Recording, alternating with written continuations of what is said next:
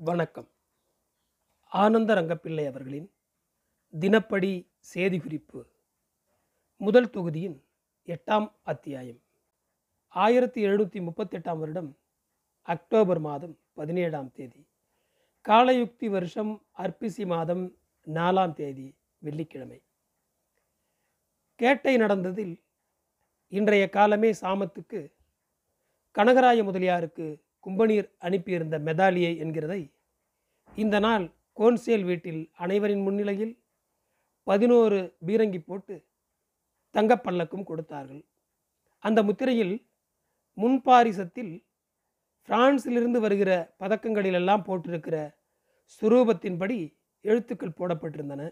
பின்பாரிசத்தில் கும்பனி முத்திரை போடப்பட்டிருந்தது. அதை கொடுத்தபோது துரை கும்பநீர் நீ உழைத்த உழைப்புக்காக பாராட்டி கொடுத்திருக்கிறார்கள் என்று சொல்லி கொடுத்தார். அதன் பிற்பாடு தந்தப்பள்ளக்கில் ஏறிக்கொண்டு மேலதாள மரியாதைகளுடன் பிள்ளை வீட்டு தெருவழியாக வந்து குளத்து பக்கமாக திரும்பி வீட்டுக்கு போனான். இப்படி போனதேன். திடீரென மழை வந்ததால் வெள்ளாள தெரு வழியாக புறப்பட்டு சாவடி தெருவுக்கு வராமல் ஓட்டமாக குளத்து பக்கமாய் சீக்கிரமாக வீட்டுக்கு போய்விட்டார். ஆனால் இந்த முத்திரை பெரிய மதிப்பு இல்லை என்றாலும் பிரான்சிலிருந்து வந்தது. அதன் பேரிலே கனகராய முதலியாருக்கும் அவருடைய பந்துக்களுக்கும் மிகுந்த சந்தோஷமாக இருக்கும். வெளியே இருக்கிற சனங்களுக்கு இந்த முத்திரை பற்றிய செய்தி தெரியாததால் அப்படித்தானே ரொம்பவும் மேம்பாடானது என்று எண்ணுவார்கள். ஆயிரத்தி எழுநூற்றி முப்பத்தெட்டாம் வருடம் அக்டோபர் மாதம் பதினெட்டாம் தேதி காலயுக்தி வருஷம் அர்ப்பசி மாதம் ஐந்தாம் தேதி சனிக்கிழமை. அர்ப்பிசி மாதம் ஐந்தாம் தேதி இவ்விடத்திலிருந்து சீமைக்கு பிரான்சுக்கு சரக்குகள் ஏற்றி கொண்டு போன கட்டுக்கப்பல் இரண்டின் வயனம் விவரம். துக்தே புர்போன் என்கிற கப்பல் காப்பிக்கோட்டை தவிர புடவை எதுவும் ஏற்றி கொள்ளவில்லை இந்த கப்பல் கப்பித்தானின் பேர் முசே மார்க்குசாக். முசே ஓப்பன் கப்பித்தானாக வந்த செயின்ட் ஜெரான் என்கிற கப்பல் புதுச்சேரி சரக்கு கட்டு. ஆயிரத்தி இரநூத்தி முப்பது மிளகு பாரம் முந்நூறு செம்மரம் ஆறு பாரம். இந்த படிக்கு ஏற்றியது இரண்டு கப்பல்களும் சரக்குகளை ஏற்றி கொண்டு இந்த நாள் சனிக்கிழமை ராத்திரி பாயெடுத்து சீமைக்கு ஓடிப்போச்சுது. அதே அர்ப்பிசி மாதம் பத்தாம் தேதி ஆயிரத்தி எழுநூற்றி முப்பத்தெட்டு அக்டோபர் மாதம் இருபத்தைந்தாம் தேதி. வியாழக்கிழமை காலமே முசியது புதிலேர் என்கிற கப்பல் கப்பித்தானுடன் ஃபீனிக்ஸ் என்கிற கப்பல் ஆயிரத்தி நானூற்றி நாலு கட்டும் இருநூறு பாரம் மிளகும் ஏற்றி கொண்டு சீமைக்கு அதாவது பிரான்சுக்கு பயணமானது. ஆயிரத்தி எழுநூற்றி முப்பத்தி எட்டாம் வருடம் நவம்பர் மாதம் அர்ப்பசி மாதம் இருபத்தி நாலாம் தேதி நவம்பர் மாதம் ஆறாம் தேதி வியாழக்கிழமை. அம்மையப்பன் பாச்சை கடை தேசத்தாருக்கு பவழங்களை கோட்டையில் நிறுத்தார்கள். கனகராய முதலியார் முசே துலேராமிடம் இவர்கள் முன்பு பவழம் சரக்கு வாங்கியிருந்தார்களே அந்த வராகனெல்லாம் சாடாவாய் கொடுத்து விட்டார்களா? என்று கேட்டார். கொடுத்து தீர்த்து போட்டு சீட்டும் வாங்கி கொண்டார்கள் என்று அவர் சொன்னார். அப்படியானால் எப்பொழுது தீர்த்தார்கள்? கொடுக்க வேண்டிய வட்டியை கொடுத்தார்களா? என்று கேட்டார். வட்டி கொடுக்கவில்லை என்று சொல்லவே கொடுக்காவிட்டால் என்ன கூடும்? என்று கேட்டதில் திரள் பணம் கூடும் என்று சொல்ல அதன் பேரிலே கனகராய முதலி வட்டியை வாங்காமல் விட தேவையில்லை என்று சொன்னார். அதுக்கு அவர் இது என்னுடைய வேலை இல்லை. முசே பிளவான் வேலை என்று பயந்தார் போல் சொன்னார். அதை கேட்டுக்கொண்டு கனகராய முதலி துறையிடம் போனார். பிறகு முசே துலேராம் என்னிடம் வந்து என்னை கனகராய முதலி இப்படி கேட்டான். நான் இப்படி சொன்னேன் என்று சொன்னான். அதுக்கு நான் முன்பு முசே லெனுவார் நாளையிலேயே நான் சரக்கு வாங்கி இரண்டு தவணைகளை காலதாமதமாக கொடுத்தபோது வட்டி கொடுக்கவில்லை. அந்த கணக்கை வேண்டுமென்றால் நீங்கள் பார்க்கலாம் கஷ்ட காலத்தில் பவழக்காரர்கள் ஐயாயிரம் வராகன் மட்டுக்கும் பணம் செலுத்தாமல் போனாலும் கும்பனிக்கு நான் அசலிலே கடன் வாங்கி கொடுத்தேன். அப்படி இருக்க என்னை வட்டி கேட்பது என்ன நியாயம் என்று நானாவிதமாக நன்கு விளங்கும்படியாக சொன்னேன். அதன் பேரிலே முசே துலேராம் நான் துறையிடம் சொல்லட்டுமா? என்று கேட்டான். நான் யோசனை பண்ணி பார்த்தேன். கனகராய முதலி ஒருவேளை இதை சொல்வானோ மாட்டானோ? அப்படி இருக்க இவனை கேட்க சொன்னால் நாமே மறந்து போனவனை ஞாபகம் பண்ணுவதாக ஆகிவிடுமே என்று எண்ணிக்கொண்டு துறை ஏதேனும் கேட்டால் அதுக்கு தகுந்தாற்போல் சொல்லும். கனகராய முதலை சொல்லியிருக்காவிட்டால் நீயும் சொல்ல தேவையில்லை என்று சொன்னேன். முசே துலேராம் நல்லதுதான் என்று சொன்னார். பிறகு மிசே துலேராம் உனக்கும் கனகராய முதலிக்கும் பகை வர காரணம் என்னவென்று கேட்டார். முன்பு Monsieur Hebert Herbert governor of Puducherry ஆயிரத்தி எழுநூற்றி பதினைந்து முதல் ஆயிரத்தி எழுநூற்றி பதினெட்டு வரை. அவர் காலம் தொட்டு நியாயமின்றி எங்கள் பேரிலே மார்ச்சரியம் மனதில் வைத்து அநேக காரியங்களை நடத்தினாரே. நீங்களும் அறிந்திருப்பீர்களே. அந்த வஞ்சகத்தை இப்போதும் நடத்தி வருகிறார் என்று சொன்னேன். அவரும் மெய்தான் என்று சொன்னார். அவரை அனுப்பி வச்சு கொண்டு வீட்டுக்கு வந்து விட்டேன். ஆயிரத்தி எழுநூற்றி முப்பத்தெட்டாம் வருடம் நவம்பர் மாதம் இருபத்தி நாலாம் தேதி காலயுக்தி வருஷம் கார்த்திகை மாதம் பன்னிரெண்டாம் தேதி திங்கட்கிழமை. காலமே எட்டு மணிக்கு. இப்போது கவர்னராக இருக்கிற முசே மொலேந்தேன் வீட்டுக்கு நான் போயிருந்தேன். காஃபி குடிப்பதற்காக கோன்சேல்காரர்களும் பிற வெள்ளைக்காரர்களும் கூடியிருந்தனர். கோட்டையிலிருந்து வந்து பல்லக்கை விட்டு இறங்கி கோன்சேல் வீட்டுக்கு போய் கொண்டிருந்த முசே துலேராம் என்னை அழைச்சு என்னை துரை அழைச்சு பவழக்கணக்கு வட்டி போட சொல்லி உத்தரவு கொடுத்தார். அவருக்கு நானும் தெரியப்பட எடுத்து சொன்னேன். அதுக்கு அவர் பவழக்காரனிடம் இவன் வட்டி வாங்கியிருக்கிறான் நாமேன் வட்டியை விட்டு கொடுக்க வேண்டும் என்று கேட்டார். அதன் பேரிலே சீக்கிரமத்துக்கு அவரை சந்தித்து பேச வேண்டும். அவரிடம் எப்படி பக்குவமாக சொல்ல வேண்டுமோ அப்படி பக்குவமாக சொல் என்று சொல்லிவிட்டு கோன்சேல் அறைக்கு போனார். அப்போது எனக்கு மனதில் தோன்றிய விசாரத்தை கடுதாசியில் எழுதி முடியாது. அதன் பிற்பாடு ராஜஸ்ரீ துறை அவர்களை தனிமையாக கண்டு பேச வேண்டும் என்று யோசனை பண்ணி கோன்சேல் கூடியிருக்கும் இந்த நேரத்தில் நாமேன் இங்கு இருக்க வேண்டும். இருந்தால் இந்த பேச்சு நடந்தாலும் நடக்கும் என்று முடிவு பண்ணி துரை வீட்டுக்கு போகும் வரை சாராய கிடங்கில் போய் காத்திருந்தேன். துரை வீட்டுக்கு வந்த பிற்பாடு அவரை சந்தித்து பேசச் சென்றேன். அவர் கணக்கு எழுதுகிற கபினத்தில் இருந்தார்.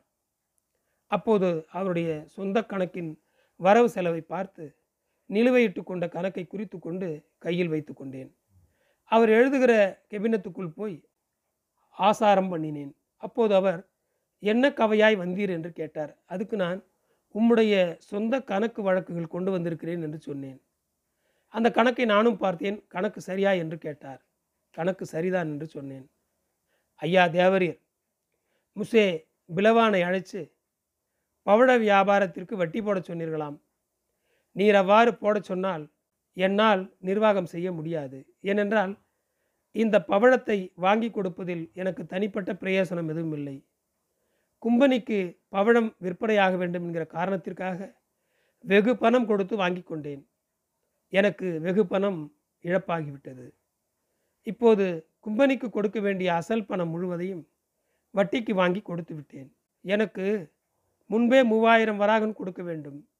இதல்லாமல் செத்துப்போனவர்கள் கெட்டுப்போனவர்கள் பேரில் ஐயாயிரம் வராகன் வரை எனக்கு வர வேண்டியிருக்கிறது இப்படியெல்லாம் மிகுதியும் நஷ்டம் வந்திருக்கிறது.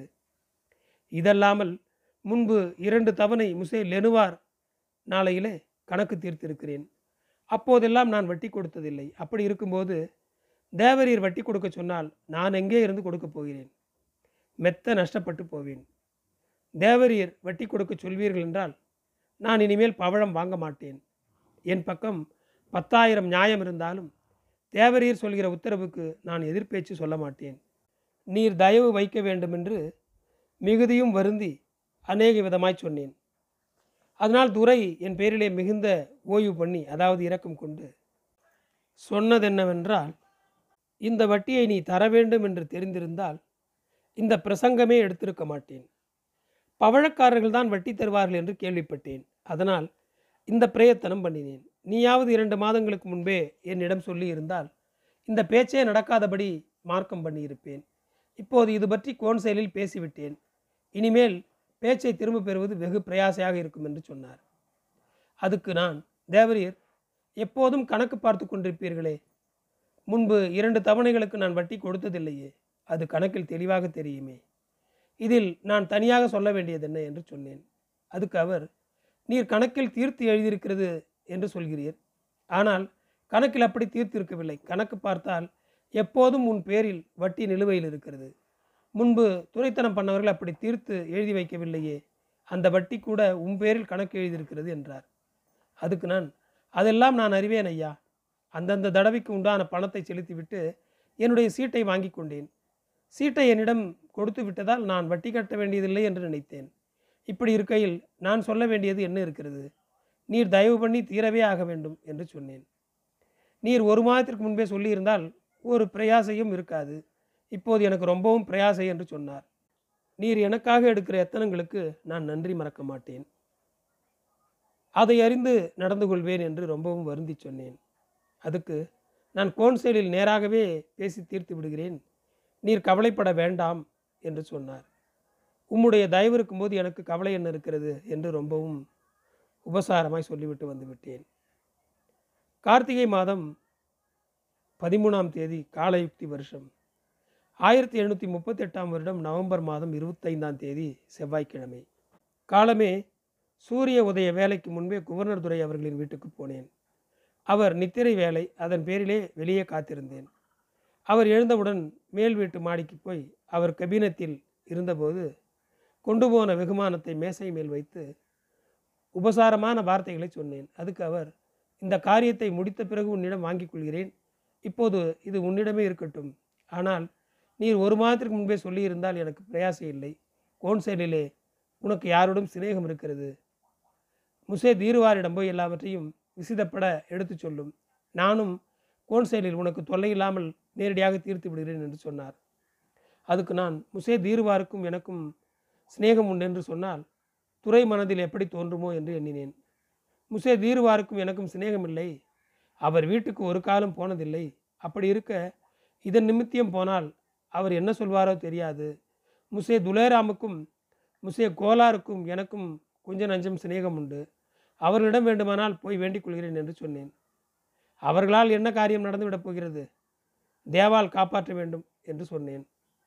அவரிடம் நல்லது நான் தேர்ந்தெடுத்து கொண்டு வந்த வெகுமானத்தை நீங்கள் பெற்றுக்கொள்ள வேண்டும் என்று ரொம்பவும் வருந்தி சொன்னபோது அவர் முகத்தை கடுகடுத்து கொண்டு கோபமாய் நீர் இந்த வெகுமானத்தை திரும்ப எடுத்துக்கொண்டு போகாவிட்டால் உம்முடைய காரியத்தை நான் அனுகூலமாக முடித்து கொடுக்கப் போவதில்லை என்று சுருக்காய் சொன்னார். உம்முடைய அடிமையாய் இருக்கிற என் மீது கிருபை வைத்து காரியம் செய்து தர வேண்டியது தங்களின் சுமை என்றும் இன்னும் நானாவிதமாக எப்படியெல்லாம் உபசாரமாக சொல்ல வேண்டுமோ அப்படி எனக்கு தோத்தினபடிக்கு சொல்லிவிட்டு வெகுமானத்தை வைத்துவிட்டு வந்து விட்டேன். வெளியே வந்து துரை ஏன் வெகுமானத்தை திரும்ப எடுத்து செல்ல சொல்கிறார்? என்று எண்ணி பார்த்தபோது வட்டித்தொகை காரியம் விஸ்தாரமாச்சுதே. அதனால் நாம் கொண்டு போன பிரசாஞ்சு குறைவு என்று கருதியிருப்பாரோ? இந்த காரியத்தில் தம்முடைய பிரயாசையை காண்பித்து எனக்கு நன்மை பண்ணிவிட்டு அதன் பிற்பாடு விஸ்தாரமாய் என்னிடம் பணம் வாங்கி கொள்ளலாம் என்று யோசித்திருப்பார் என்று தோன்றியது. ஆயிரத்தி எழுநூற்றி முப்பத்தெட்டாம் வருடம் நவம்பர் மாதம் இருபத்தி ஏழாம் தேதி தமிழ் காலயுக்தி வருஷம் கார்த்திகை மாதம் பதினைந்தாம் தேதி வியாழக்கிழமை. துரை முசிய துய்மா கோன்சேல் வீட்டிலிருந்து அவருடைய வீட்டுக்கு போகச்சு. ரங்கப்பாவா பேச வேண்டியிருக்கிறது என்று சொல்லிவிட்டு வீட்டுக்கு போனார். நானும் அவர் பிறகே வீட்டுக்கு போனேன். அவர் கபினத்தில் போய் என்னை அழைச்சு பவழத்துக்கு வட்டி போட்டு பார்த்தாயா? எம்மாத்திரமாகிறது என்று கேட்டார். அதுக்கு ஐயா வட்டி போட்டு பார்த்ததில் நான் பார்க்க வேண்டியது என்ன இருக்கிறது? நீர்தான் தயவு பண்ண வேண்டும் என்று சொன்னேன். அதுக்கு அவர் முசே பிளவான் எழுதி வந்த வட்டி கணக்கை பார் என்று சொல்லி அந்த கணக்கை எடுத்து காண்பித்தார். நாற்பத்தெட்டு பெட்டிக்கு மாத்திரம் மொத்த வட்டி மூவாயிரத்து எழுநூற்று மூன்று சில்லறை வராகன். இதல்லாமல் முன் இரண்டு தண்டகம் ரெண்டாயிரத்தி அறுநூற்றி சில்லறை ஆக ஆறாயிரத்தி நானூற்றி சில்லறை ஆகிறது. இந்த பணம் தர வேண்டும் என்று சொன்னார். அதுக்கு நான் வட்டி எம்மாத்திரம் என்று பார்த்தீர்களே தவிர எனக்கு முதல் பணத்திலேயே வெகு தாட்சி வந்திருப்பதை பாருங்கள் என்று எவ்வாறு உபசாரமாய் சொல்ல முடியுமோ அவ்வாறு சொல்லி என்னுடைய ஆசை வார்த்தைகளையும் சாடையும் சொன்னேன். அவர் இந்த வட்டி கட்ட வேண்டியது என்பதை ஒரு மாதத்துக்கு முன்பே சொல்லியிருந்தால் இத்தனை பிரயாசை எனக்கு இல்லை. ஆனால் எனக்கு இனிமேல் ரொம்பவும் பிரயாசையாக இருக்கும். ஆனால் உனக்காக எப்படியும் காரியம் அனுகூலம் பண்ணி தருகிறேன். நீர் எதற்கும் சிந்தனை பண்ண வேண்டாம் வீட்டுக்கு போ என்று சொன்னார். அதன் பேரிலே அவருக்கு மிகுந்த உபசாரமான வார்த்தைகளை சொல்லிவிட்டு அனுப்பி வச்சு கொண்டு வந்து விட்டேன். அவர் கொடுக்க வேண்டிய இடத்தில் இருப்பதால் அவரிடம் நியாயம் பேசாமல் உபசாரமாய் பேசினேன். எதற்காக வட்டியை விட்டுவிடச் சொல்கிறீர்? என்று கேட்காமல் முடித்து தருகிறேன் என்று அவர் பிரிய வசனம் சொல்லும்போது நாம் என்ன வீணாக அவரிடம் விவாதிப்பது? என்று அதிகம் பேசவில்லை. மூன்று நாட்களுக்கு முன்பாக கோட்டையில் சரக்குகளை பார்த்து கொண்டிருந்த போது முசே கோலார் என்னை பார்த்து உன் முகத்தை பார்த்தால் பவழ சம்மதி வட்டி நிமித்தியம் மனத்தில் விசாரம் தோன்றியிருக்கிற மாதிரி சாடை தெரிகிறது என்று நகைத்து கொண்டே சொன்னார்.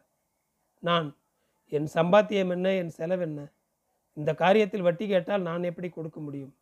பவழக்காரர்களுக்கு வாங்கி தருவதால் வருகிற பிரயோசனமும் அதனால் வந்திருக்கிற துன்பங்களையும் விசிதப்பட உம்மிடம் சொல்ல வேண்டும் என்று உம்முடைய வீட்டுக்கு நேற்றும் வந்தேன். நீர் இல்லாமல் போனீர். துறை அவர்களிடம் எந்த வகையாக சொல்ல முடியுமோ அப்படி சொல்லி வைக்க வேண்டும் என்று சொன்னேன். நல்லது என்று சொன்னார். நன்றி. தொடரும்.